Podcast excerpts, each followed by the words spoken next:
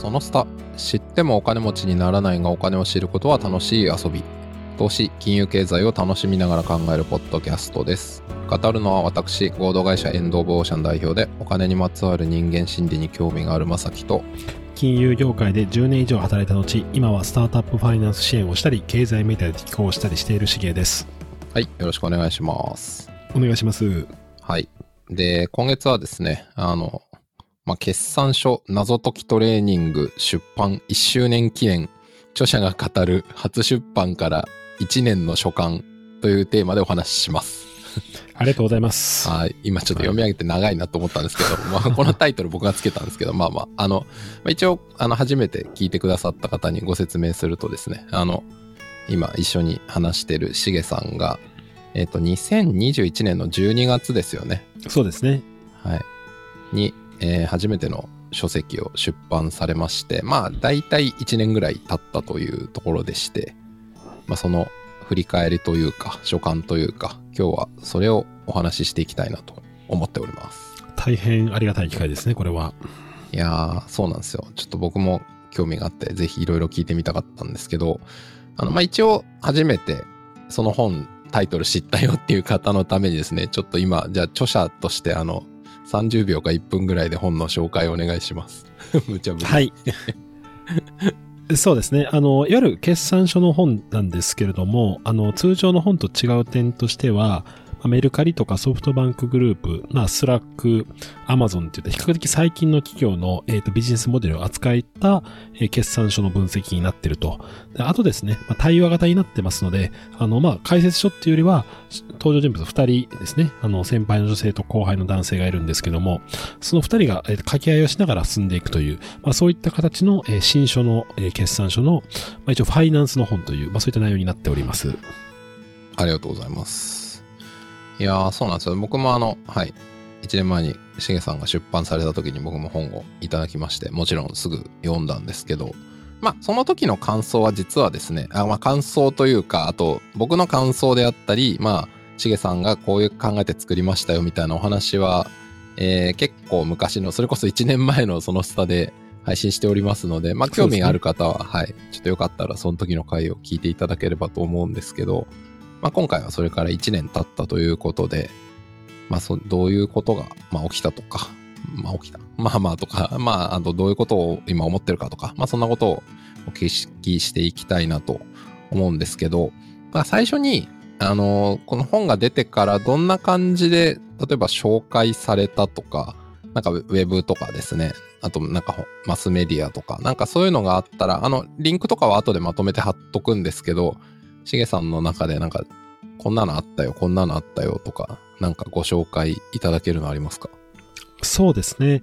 あの、一、紹介という面では、一番大きいのは、まず最初2月に、朝日新聞の、あの、書評欄に紹介していただきまして、で、紹介してくださったのが、えっ、と、大和総研のですね、まあ、是枝さんというエコノミストの方で、実は私のあの本の最後の終わりにでも、是枝さん出てくるんですけども、私があの本を書くきっかけになったビジネスインサイダーの連載に関しては、実はもともと是枝さんとの共通の知人経由でえーご紹介いただいたっていう経緯があったりまして、その是枝さんが、えーだ朝日新聞の使用を取り上げてくださって、アマゾンランキングが爆上がりしましたね。確か100何位ぐらいまで上がったりしたんで、でそれでやっぱりえーぐっと多くの方に読んでいただいたので、やっぱりその、まあ基本、やっぱり Amazon とか Web メディアでの展開が中心な印象があったんですけども、その新聞、紙メディアで、しかもそのやっぱ朝日新聞っていう、まあ伝統のある新聞で書評を選ばれると、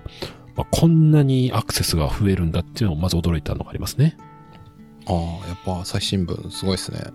なるほど。そうですねえちなみに、はい今おっしゃってるのはあれですね、このウェブにもリンク後で貼っときますけど、2022年の2月7日ですね。そうですね。はい。はい。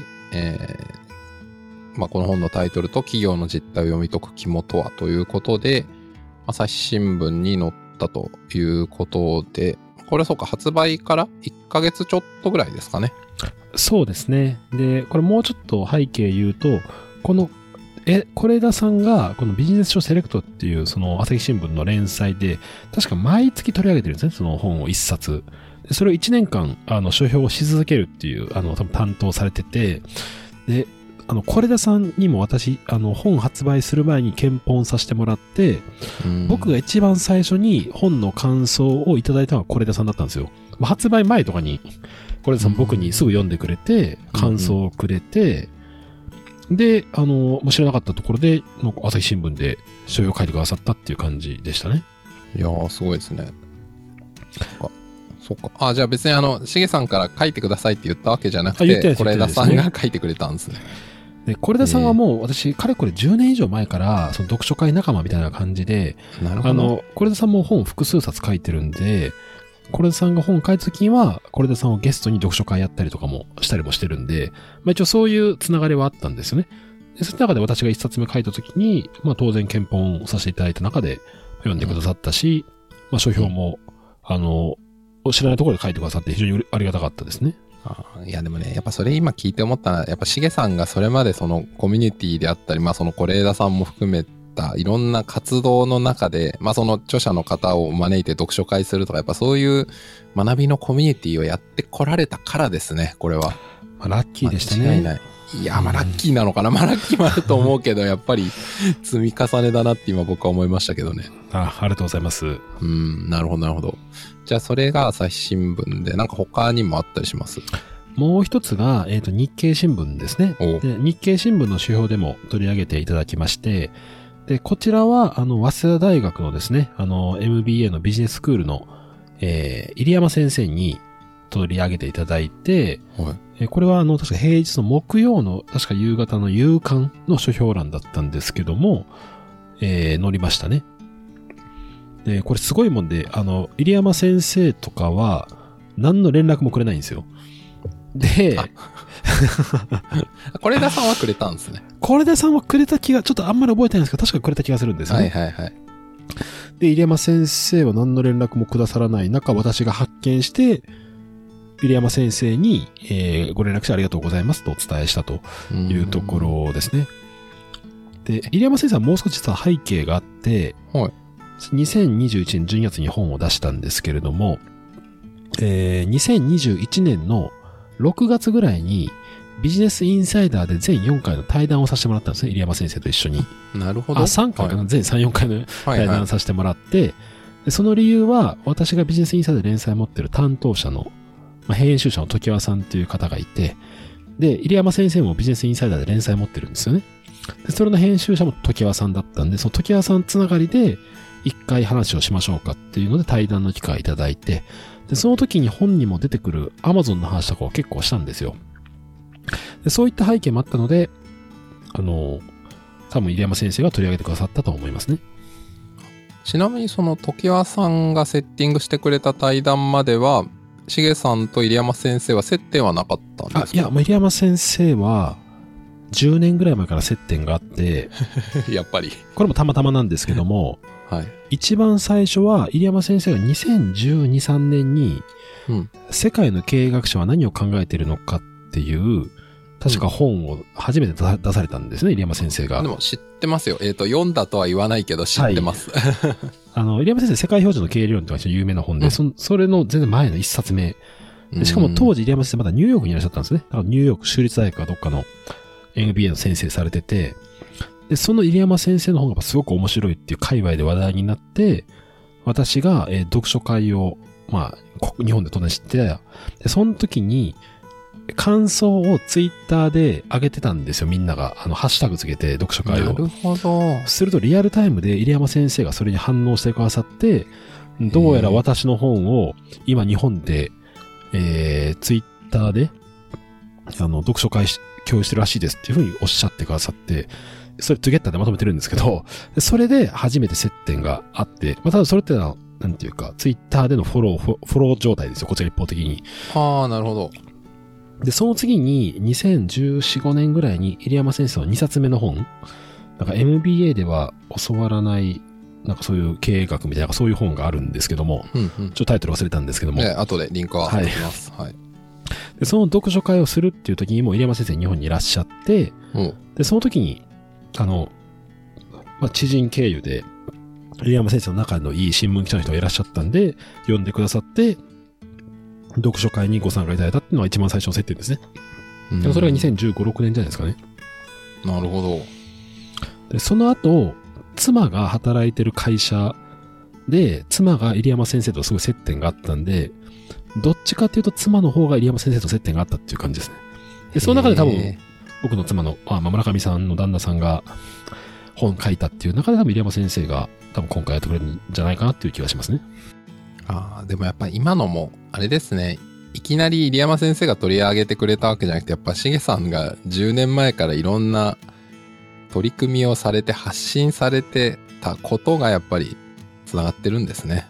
んそうですね。あとは本当いろんなご縁なんですけど、僕の一社目の新生銀行の同期の人が、あの、某上場会社の社外取りやってるんですけども、入山先生もそこの社外取りやってるんですよ。で、実は誰々君僕の同期なんですよ、みたいな話で、あ、彼ね、みたいな感じで話盛り上がったとか、そういう、いろんな共通点があったりしましたね。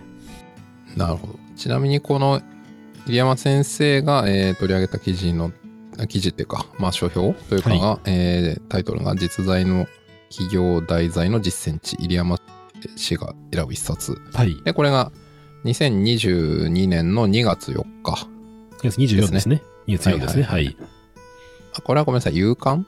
でこれ、日経の夕刊ですけど、あ確か木曜日だったんですけども、私の記憶ではその日の金曜とか土曜に、アマゾンの本の全体ランキングで21ぐらいまで上がったんですよ。あ、めっちゃ上がってますめっね。ちゃ上がりました。びっくりしました。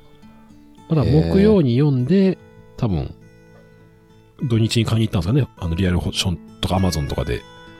ではアマゾンランキング21位ってどうなるかっていうと、なんか前後がもう、アイドルの写真集とかなんですよね。あ。うーん、そうなんだ。そういうランキングでしたね、当時は。はい。へえ。全体の、まあ、瞬、一瞬って言うとあれだけど、まあまあ短い時間とはいえ、全体ランキングのベスト20ぐらいに入るってすごいっすね。まあ、瞬間最大風速ですけどね、本当に文字通り。うんうんうんへえ。まあだからその2月にさっきの是枝さんのもそうだし今の入山先生のもそうだけど結構インパクトのあるのがその書評的なものがマスメディアに2つ出たってことですね。そうですね。だからやっぱりウェブメディアだけじゃやっぱ限界があって、そういった紙媒体とか、うん特に朝日新聞とか日経っていうような歴史のある権威のあるところで紹介されると、うーんやっぱこの本は信頼されるんだっていう風にうんうんなるなと。うんで、あの、入山先生が紹介してくださったことに、まあ出版社も非常に喜んでくださって、うんうん。出版社から入山先生にご連絡を言って、うん。あの、入山先生推薦っていう文章を帯につけていいですかっていう相談をしたらしいんですよね。うん。よくあるじゃないですか、その本に。誰々推薦みたいな。ありますね。で、あの、入山先生からご快諾いただいて、あの、それ以降の本には帯でそういう 名前が入った感じになりましたね。で、多分それも売り上げのアップにつながってるとは思いますね。いや今ね僕その話聞いてなるほどあの帯ってどういうタイミングでついててなんか付け替わるのかなとか今まで1ミリも知らなかったんですけどはい。今のそのしげさんの実体験談というかを聞いてめちゃくちゃ納得しましたね。だから最初の発売時点ではまあ何らかの帯がついてて、それが途中でこう、そういう著名人の方がコメントしました。あのコメント帯に入れてもいいですか？いいよってなったら、それがついた帯に差し替わるっていうことがあるわけですね。そうですね。だから私の方も幸い増刷かかったんですけども、それはやっぱ増刷のタイミングで、次の帯は入山先生入れましょうみたいな感じになったみたいでしたね。うーん何回も増刷かかってる本とかってやっぱり帯とかを変えれるチャンスがあるんで、そのタイミングで、とか、なんかたまに新書とかって帯全体を変える本とかあったりしますよね。その表の、表紙だけ変えるみたいな。おそうなのか。あの、梅田さと、梅田聡さんの、あの、えー梅田聡さんの、えー言葉はできるは武器になるとかも、確か普通は、えっ、と、水色の表紙なんですけども、はピンクの表紙の方があるんですよ。い。へえ。でそれも半分リニューアルみたいな感じで、帯っていうかカバーを、カバーを全部変えてるみたいなのがあるんですね。そっかそっか。確かに、本、物理本は確かにカバーっていうのが一つ目の装飾であり、はい帯が二つ目の装飾だから、そうなんですよそ。の組み合わせというか、カバーごと変えるってことが起き得るわけですね。それで、なんていうか、新しくリニューアルみたいな感じとか、帯とか変えることによってメッセージを、多分、あのね、後から、ロングセラーの場合って、つい最近の事象とかを組み合わせて、帯にできたりするじゃないですか。多分そういうやり方をしてると思いますね。なるほどですね。いや、面白いな。じゃあ、まあ、もしかしたら、この2023年、これ1月に収録してますけど、今本屋さんでしげさんの本見つけると、まあ、その帯なのかもしれないし、何の帯もついてないのかもしれないし、そうですね。あの、わかんない本の、僕、僕たまに本屋行って自分の本見せたときには、やっぱり最後のページの何釣り、まあ、初版なのか二釣りなのかって見るんですけど、やっぱり二釣りだと帯がその新しい版で、初版のやつは帯は当然昔のままっていうケースが多いですね。まあ当たり前ですけどね。二釣りですから帯変わってるっていう、はい。ああ、そうなんだ。あの、今、何釣りって言ったらあれですね。僕ずっとあれ何冊って呼んでました。あの、初版第何釣りってやつですね。あれ、私も読み方知らなかったんですけど、昔、あの、そういった、なんか、出版社が喋ってる人が、うん。3釣りとか4釣りって言ってたんで、あ、あ、これは釣りって読むんだっていうのを知った感じですね。冊だと思ってた。あれ、わかんないですよね。わかんないです。業界用語すぎる。完全業界用語ですよね。そうなんだ。ちなみに今 Amazon でしげさんの本の画像を見ると多分これは初期の帯なのかなそのい入山さんのコメントとかは何も入ってないんで、はい。やっぱ電子データだと差し替わんないんですね、これは。多あ、分なあ、でもあれなんですよ。今の Amazon 見ていただくと、うんえーっと、下の方に、うん。えーっと、あ、本当だ。最近のなんか、ある、なんていうか、あのいろんな書いてるじゃないですか。はいはい。いろんなあのバナーが、バナーが、ま、みたいなのあるんですよね。バナーが5個ぐらい挟まってますね。でそれは確か入山先生の名前が入ってるんですあよ。、一番上にですね、早稲田大学大学院ビジネススクール入山教授、絶賛って書いてますね。それは最初なかったんですよ。うーん。で、まあ、ウェブとかは簡単につけれるんで、それが入ってる感じですね。面白い。はなるほど。物理本の場合は、えっ、と、帯で買えるし、まあ、Amazon とかウェブサイトの場合は、まあ、この構成によるけど、バナーとかで買えるってことですね。そうですね。なるほどな。おもろいっすね。そうなんだ。なんかあれちょっ、とあれですか？そもそも帯で、入山先生の名前あったからちょっと今不安になってきましたね。いや、まあ、いいですよ。あの、まあ、きっとそうなんですよ。大丈夫、大丈夫。はい。はい。え、ちなみになんか、入山先生はその後もなんか、ウェブとかでなんか研究してくれたりとかあるんですか？そうなんですよ。その後も、えーっと、6月ですかね、昨年の6月に、えーっと、日経のブックプラスっていう、これうんうんは日経 BP なんちょブックプラスなんか別の、確か日経 BP なのかな？あ、日経 BP ですね。うんうんうん。日経 BP の日経ブックプラスっていう、これは完全ウェブメディアの、えっ、と、本の紹介があって、そこでも、入山先生は私の本を取り上げてくださいましたね。2回目。はい。そうですね。これはあの、えっ、と、なんだ。えっ、と、日経の有料会員じゃなくても記事読めるんで、あの、リンク貼っとくんで後で。まあ、ここでは、あの、あれですよね。その新聞の書評よりもっと長くちゃんと書いてくれてますね。そうですね。で、うんただ驚い、まあ、それは大変ありがたかったなと思って、また入山先生にちょっとご連絡してありがとうございますとお伝えしたんですけども、うんあの、これで私もすごい期待したんですよ。あの、日経の時にドーンと順位上がったんで、6月でまた上がるかなと思ったら、うんあんまり変わんなかったですね。ああ、そうなんやっだ。ぱちょっとウェブメディアの、なんていうか、紹介っていうのは、うんうん。やっぱり紙とかほどインパクトはないみたいですね。驚いたの、うん驚いたんですけど、私も。まあ、やっぱいろんな理由あるでしょうけど、単純にビュー数の桁が全然違うんでしょうね。そうですね。うーん。まあその日経新聞だったらその紙もそうだし日経新聞電子版購読してる人とかあと購読してなくても無料でもね記事としてソーシャルメディアとかいろんなとこで流れ込んでくるから全体で何百万 PV とか何千万とか下手したらいくのかもしれないけどはい。まあ特定のウェブメディアの1記事だとまあそっから桁3つぐらい多分落ちますもんね。そうですね。だ今調べたら朝日新聞が430万部、日経で175万部とかなんで、うんうんまあそれでね、あの、1%のコンバージョンでも1万7000 PV とかいきますから、ですよね。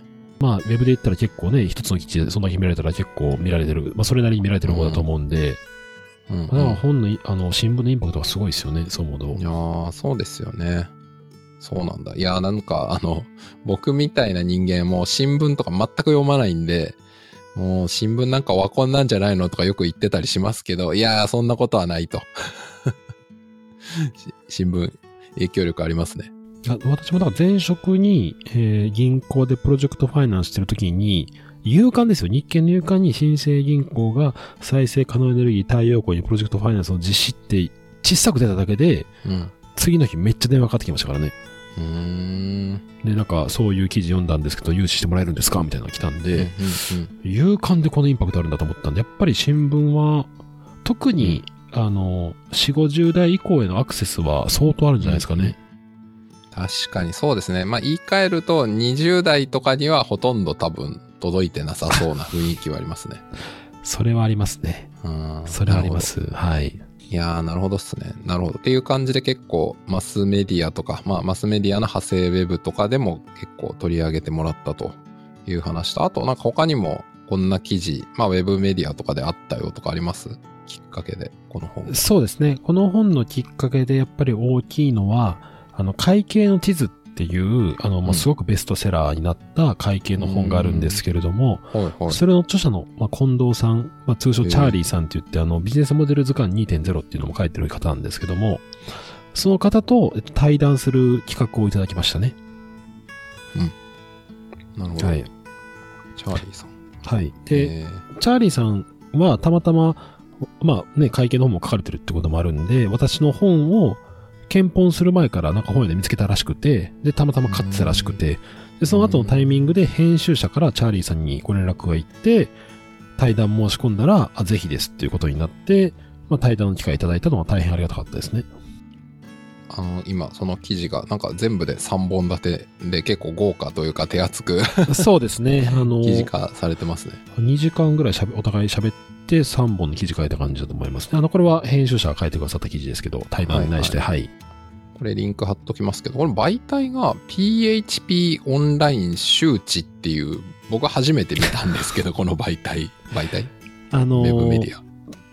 そうですね。あの、ザ21っていう雑誌があるんですけども、はあザ21ってご存知ですかね？いや、知らないであ、す。知らないですか？あ、なるほど。あ、わかでも今、下の方のその記事のところ画像を見たら、あ、本屋で見たことあるかもってありますよ。ね。読んだことはない。はい。あの、まあ、PHP が出してるビジネス雑誌でザ21っていうのがあって、うんそれのオンライン版が周知っていうものなんですよね。うんで、この、最近のウェブメディアとかって、あの、ウェブメディアで多く読まれた記事が紙の雑誌に載るっていう形式を結構取ってるんですよ。あ、そんなことあるんですか、今。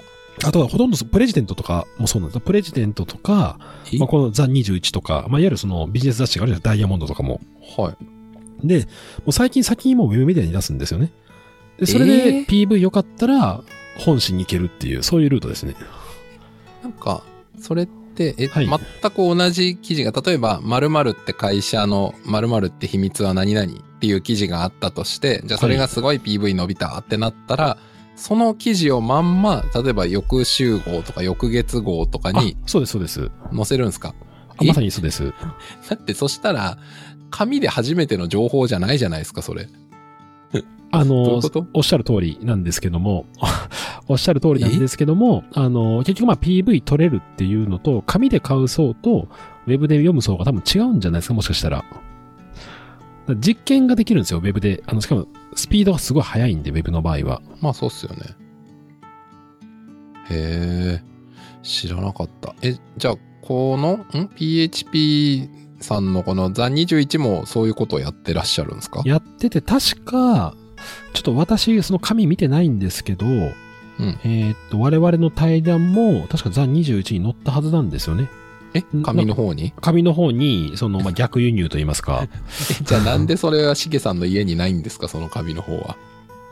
あのー著者なのに。著者っていうか、まあインタビューイーなのに。ああれですね。何の連絡ももらってないからですね。ああれっすよね。それこそあの AB テストってね、あのはい10年ぐらい前からそのウェブサービスとか作るときに、あのね、ちょっとボタンの位置とか仕様とか変えといて、どっちがそのユーザーの動線が良好かとか、クリック率がいいかで、いい方を残すってのありましたけど、今、メディアってウェブで AB テストみたいなことをやって、紙に乗っけてるんですね。そうですね。だからちょっと今、すいません。あのー、まさきさんにメッセージ送ってるんですけども、うん見てもらってよろしいですか、今はですね、僕が開いてるの、ポッドキャストの方にお伝えすると、えーと、これは Google Books っていうあの、Google のやってる本の紹介サービス、紹介というか、の本、書籍に関するサービスのページなんですけど、はい。これの今、ザ21の決算書が読み解くプロが非財務資料に注目する理由っていうところなんですけど。はい。あ、これがそういうことか。それが3位に載ってると思うんですね。今送ったリンクのだ。で、これ6月号なんですよ。ザ21の2022年6月号じゃないですか。はい。で、我々の記事出したのあれ多分3月ぐらい、え、しいつかって ?3 月か4月ぐらいだった気がするんですけどね。そうですね。さっきの周知っていうメディアの公開日は3月23日になってますね。だから、ラグが3ヶ月ぐらいありますね、ここで。うーんまあまあ、あの、書籍の場合、大体何月号ってその1ヶ月前に出てるから、ね分、実質は2ヶ月ぐらいだと思うんですけど。へえ、そうなんだ。で、あとこれ載ったのかちょっとわかんない。今見るとそのオ、オンラインランキングで3位に載ったっていうだけ書いてるだけなんで、載ってないかもしれないですね、記事。多分、ザ載21に。ってないんじゃないですか、これ。おそらく同じものは載せてなくて、なんだけど、ウェブのランキングを、この紙面のページに載っけたってことなんじゃないですかね。それだけかもしれないですね。載ってないかもしれないですね。多分、さすがに同じものは載っけないんじゃないかなって思ったけど、いや、わかんない。やってるのかもしれないけど。ちなみにあのうん似たような感じの話をすると、過去私、あのー、プレジデントで、なんか、プレジデントウーマンっていう女性誌に会計特集で記事書いてくれて言われて書いた時があったんですけども、うんそこの内容が私含めた他の記事全体が評判良かったらしくて、全く同じ内容が、そのプレジデントのゴールデンウィーク特集で使われてましたね。それは紙の方ってことですか？紙ですね、紙ですね。あ、やっぱあるんだ、じゃあそういうことは。だからまあ、まあ、ちょっと言い方紙一重ですけど、使い回してっていう感じ。まあ人気があったんで、もう一度、まあまあ。まあ再放送みたいなもんですよ、テレビの再放送みたいな。そうですね、はい。再放送の媒体を変えてるっていう。そうです、そうです。まあ、捉え方をすれば、まあ、はいおかしいことではないのかもしれない。まあよくある話ですよね。だからそういうテレビとかでもね、再放送。いわゆる再放送です。なるほど。ただ、場所が違うけどう場所が違うはい。へえ、そうなんだ。なるほどですね。ちなみに、さっきのちょっと話に戻りますけど、この近藤さんとの対談で、そのしげさんの方は、しげさんのこの決算書謎解きトレーニングは PHP が出してる PHP ビジネス新書だから、このザ21に載るのはわかるんですけど、近藤さんの会計の地図って出版社ダイヤモンド社って書いてあるんですけど、これ、会社出版社違うけど、なんで対談しようってなったんですかね？あ、これはですね、えっ、と、もともと私の編集者、本の編集者の方が、その近藤さんの、に過去インタビューかなんかして接点があったらしいんですよ。なんで、あの、確かに、近藤さんのダイヤモンドで出されてすごく売れてるはいるんですけども、それきっかけに他の媒体に出るって、まあ、極めて普通の話じゃないですか。その中で接点があったんで、で、私も会見の本出すという中で、うん。まあ一緒になんか話したら面白いんじゃないかっていうのでオファーしたら、近藤さんも引き受けてくださったっていう感じですね。うーん、そうなんですね。はいなんか、そういう時に別に、このダイヤモンド社に、あの、連絡を入れて、これこれとかやんなきゃいけないんですかね、やっぱりそういうのは。いや、やっまあ、てない。一応やるのか。いや、やってないんじゃないですかね。いいのかなそういうのしなくても。よくわかってなくて、その辺が。いや、あの、例えば私、その、この本のおかげですけども、あの、ダイヤモンドから連絡が来て、うん一、回ダイヤモンドで、あの、オンラインの記事を書いたことがあるんですけども、うんうん。あのーその時も最初に、計算書の時トレーニングの著者である村上さんがっていう風なくだりで入るんですけども、うん多分 PHP には100%連絡いってないですね。うん。はい。だからあれですね、この著者と出版社の関係って、なんていうか別にその、そこまで強固というか、なんか変な話、その全ての活動の所有権みたいなの出版社にあるぞとかじゃなくて、本当にその本を出す会社として出版社が携わったっていうぐらいの関係性なんですね。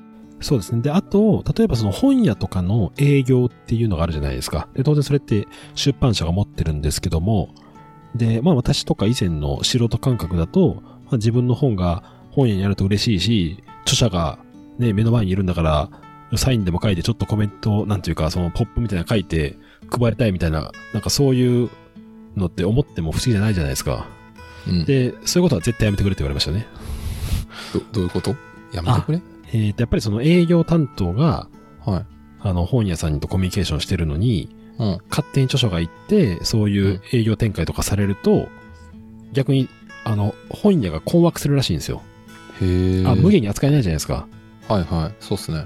でもそれは本屋的に、だから、そういうことをやられると、無限に扱えないし、扱い困るっていうので、うーん。出版社的にはなんかあんまり良くないらしいんですよね、そういうことは。おもろいっすね。そうなんだ。だから、やるときは出版社通し、あの、本屋に関しては出版社通してくれっていうことでしたね。ね。はいはいはい。あ、そうなんすね。なんか、そこら辺は、まあだからあれですよね。さっきしげさんが言った本屋っていうものに対する営業のルールとか、まあ習慣であったりとか、まあそのビジネスの流れっていうのがもう確立されてるから、もうそこからはみ出るようなことは著者とはいえどやめてくれというか、そういうのが一応、それそういうのって言われたんですか？ちなみに。そう言われましたね。あの、すごく、ええあ、でもそういう方が過去やっぱいらっしゃったらしくて、はいはい。で、すると本屋から出版社にクレーム来るらしいんですよね。あー、おもろ。だからう、僕の本がないんでちょっと入れてくださいよみたいなことに著者に言われると、はいはい。あ、そうか。そういうのが一番ありそうですね。確かに。はい。いで、や、そそれは確かにな。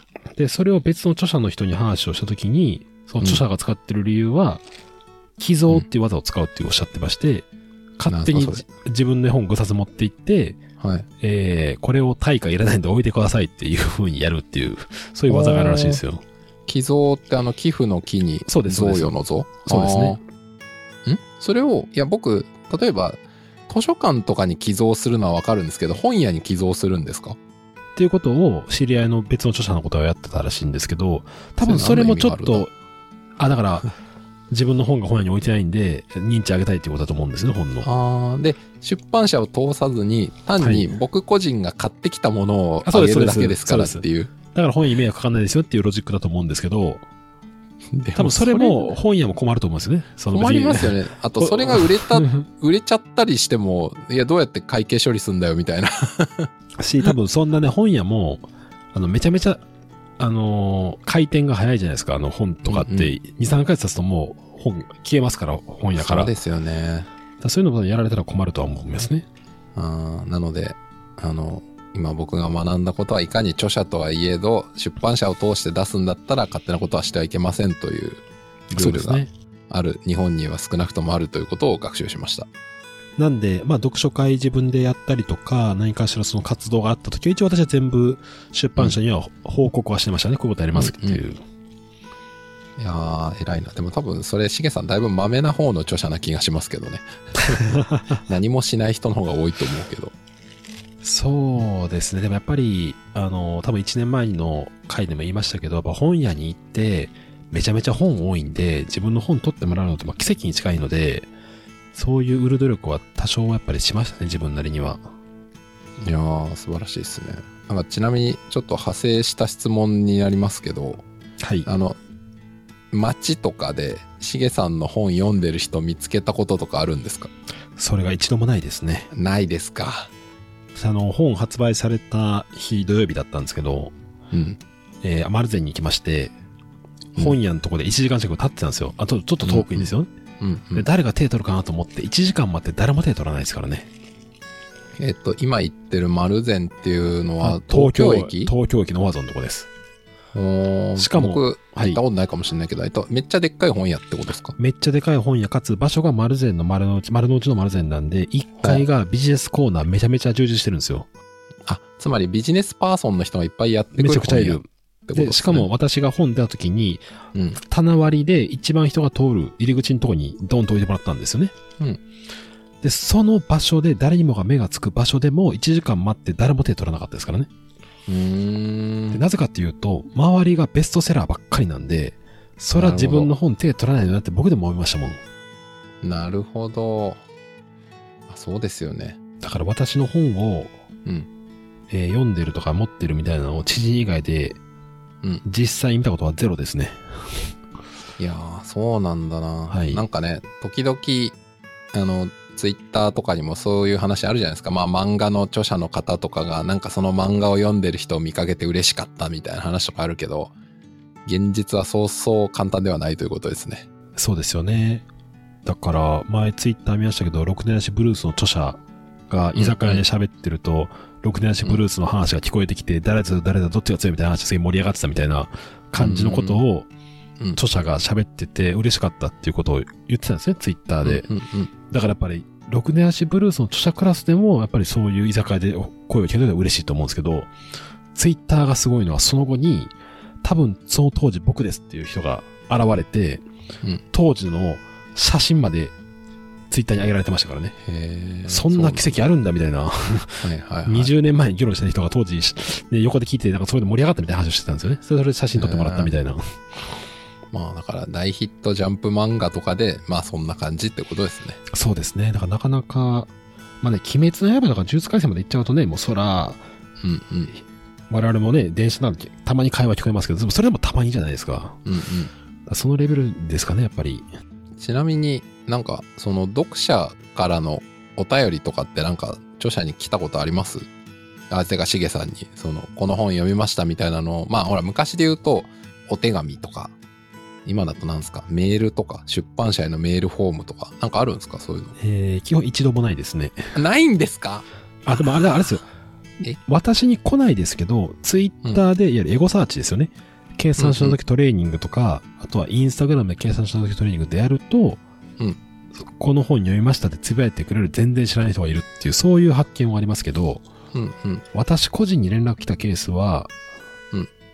ゼロじゃないですかね。一応、あの、会社の前職のうん。後輩が、すっごい久々に3年ぶりぐらいにメールが来て、うん。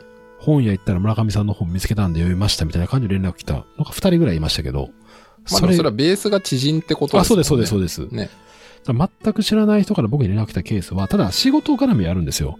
さっき言ったダイヤモンドで記事書きませんかとか、うんうんなんか TBS の耳学問っていうところからなんか連絡来て、んなんかツイッターについて取材させてくださいとかそういうのは来たことありますけど、うんなんか一般人からの感想はゼロですね。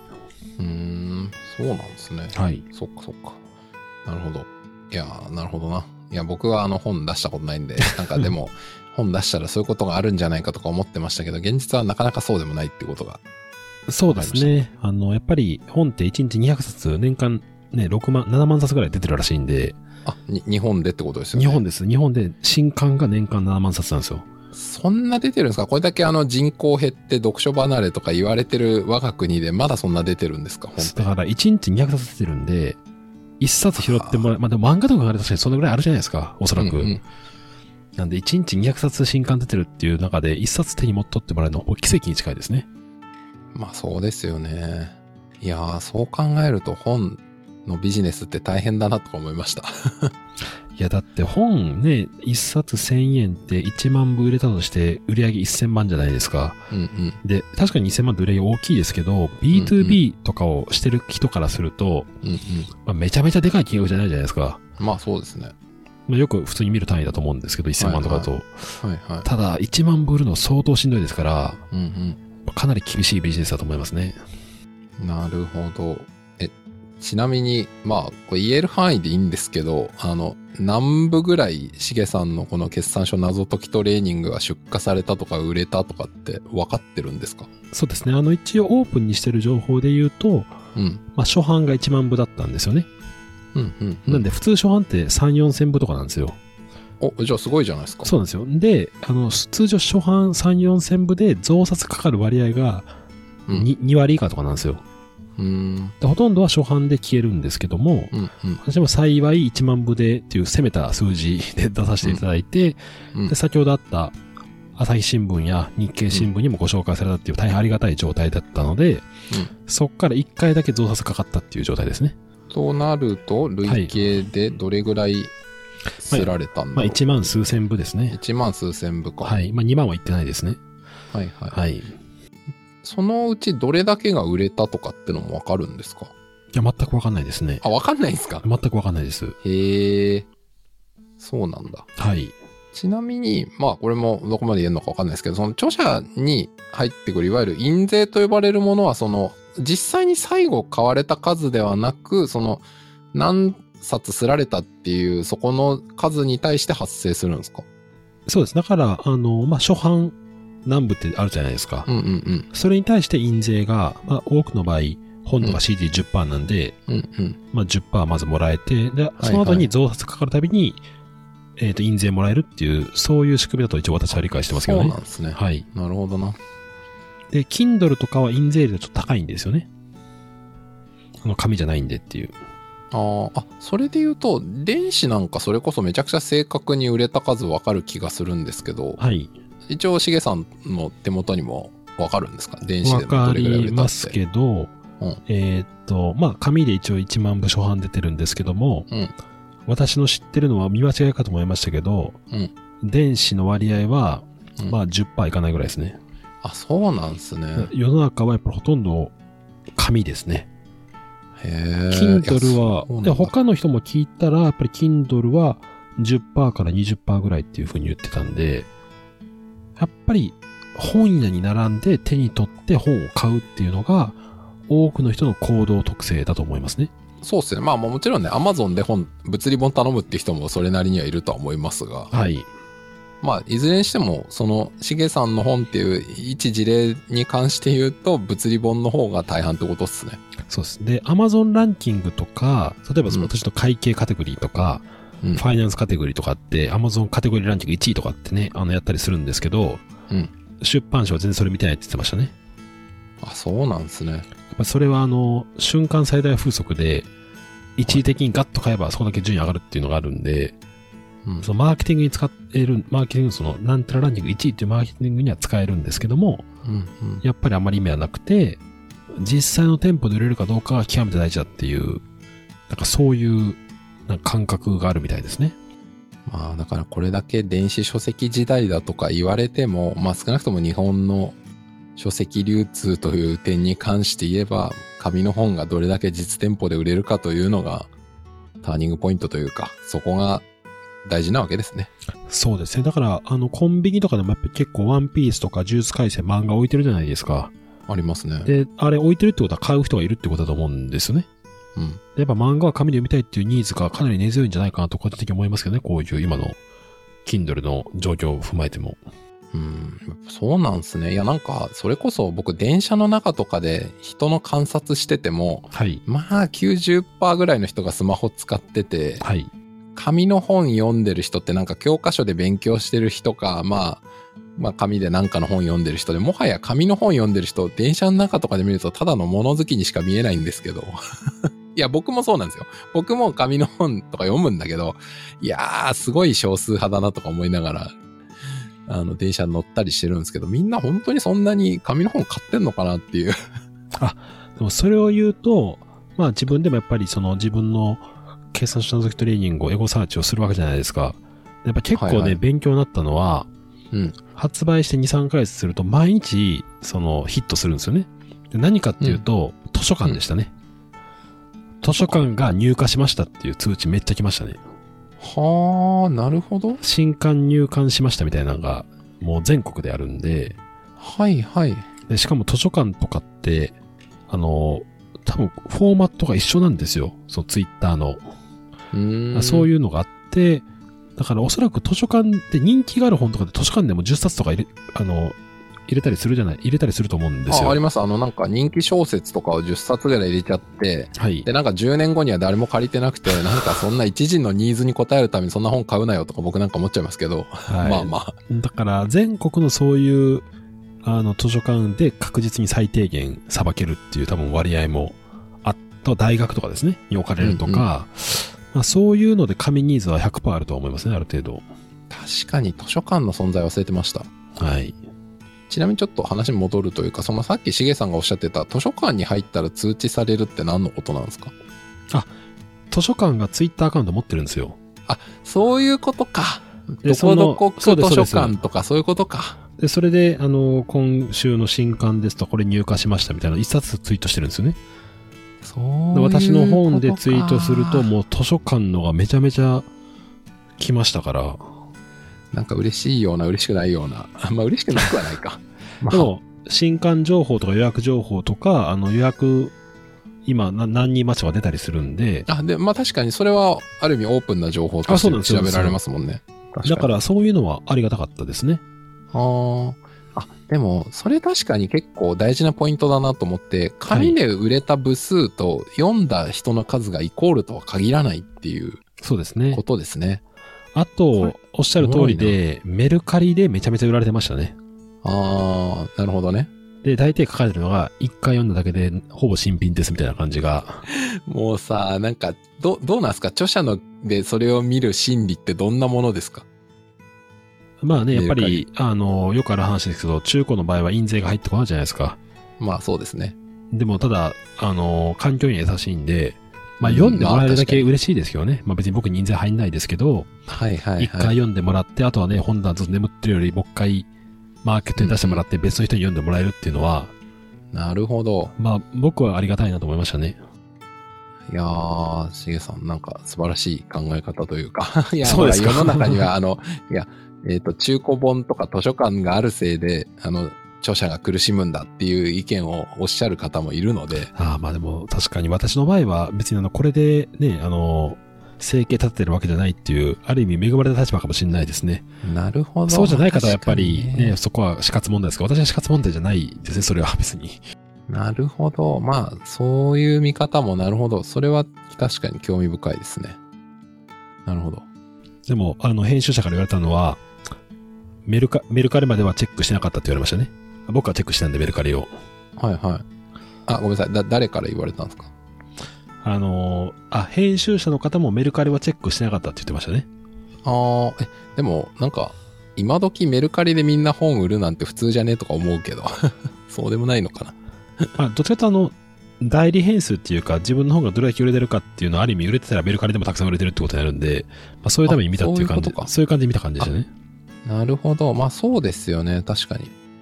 まあでも面白いっすね。なんか、さっきもちょっと言ったかもしれないけど、その実際に売れた部数と目にした人の数は、まあイコールではない可能性があるので、もちろんね、物理本が売れた数多いに越したことはないけど、まあ自分の思わぬところで読んでる人もいることがあり得るって話ですね。うん。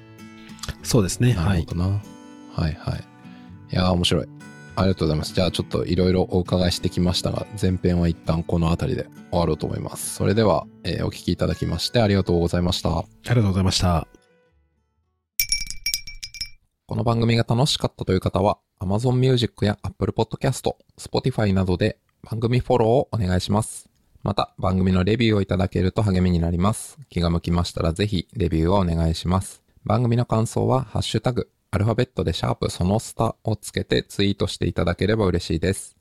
Google フォームで匿名でも感想を送りいただけます。リンクは概要欄からご確認ください。それではまたお会いしましょう。さようなら。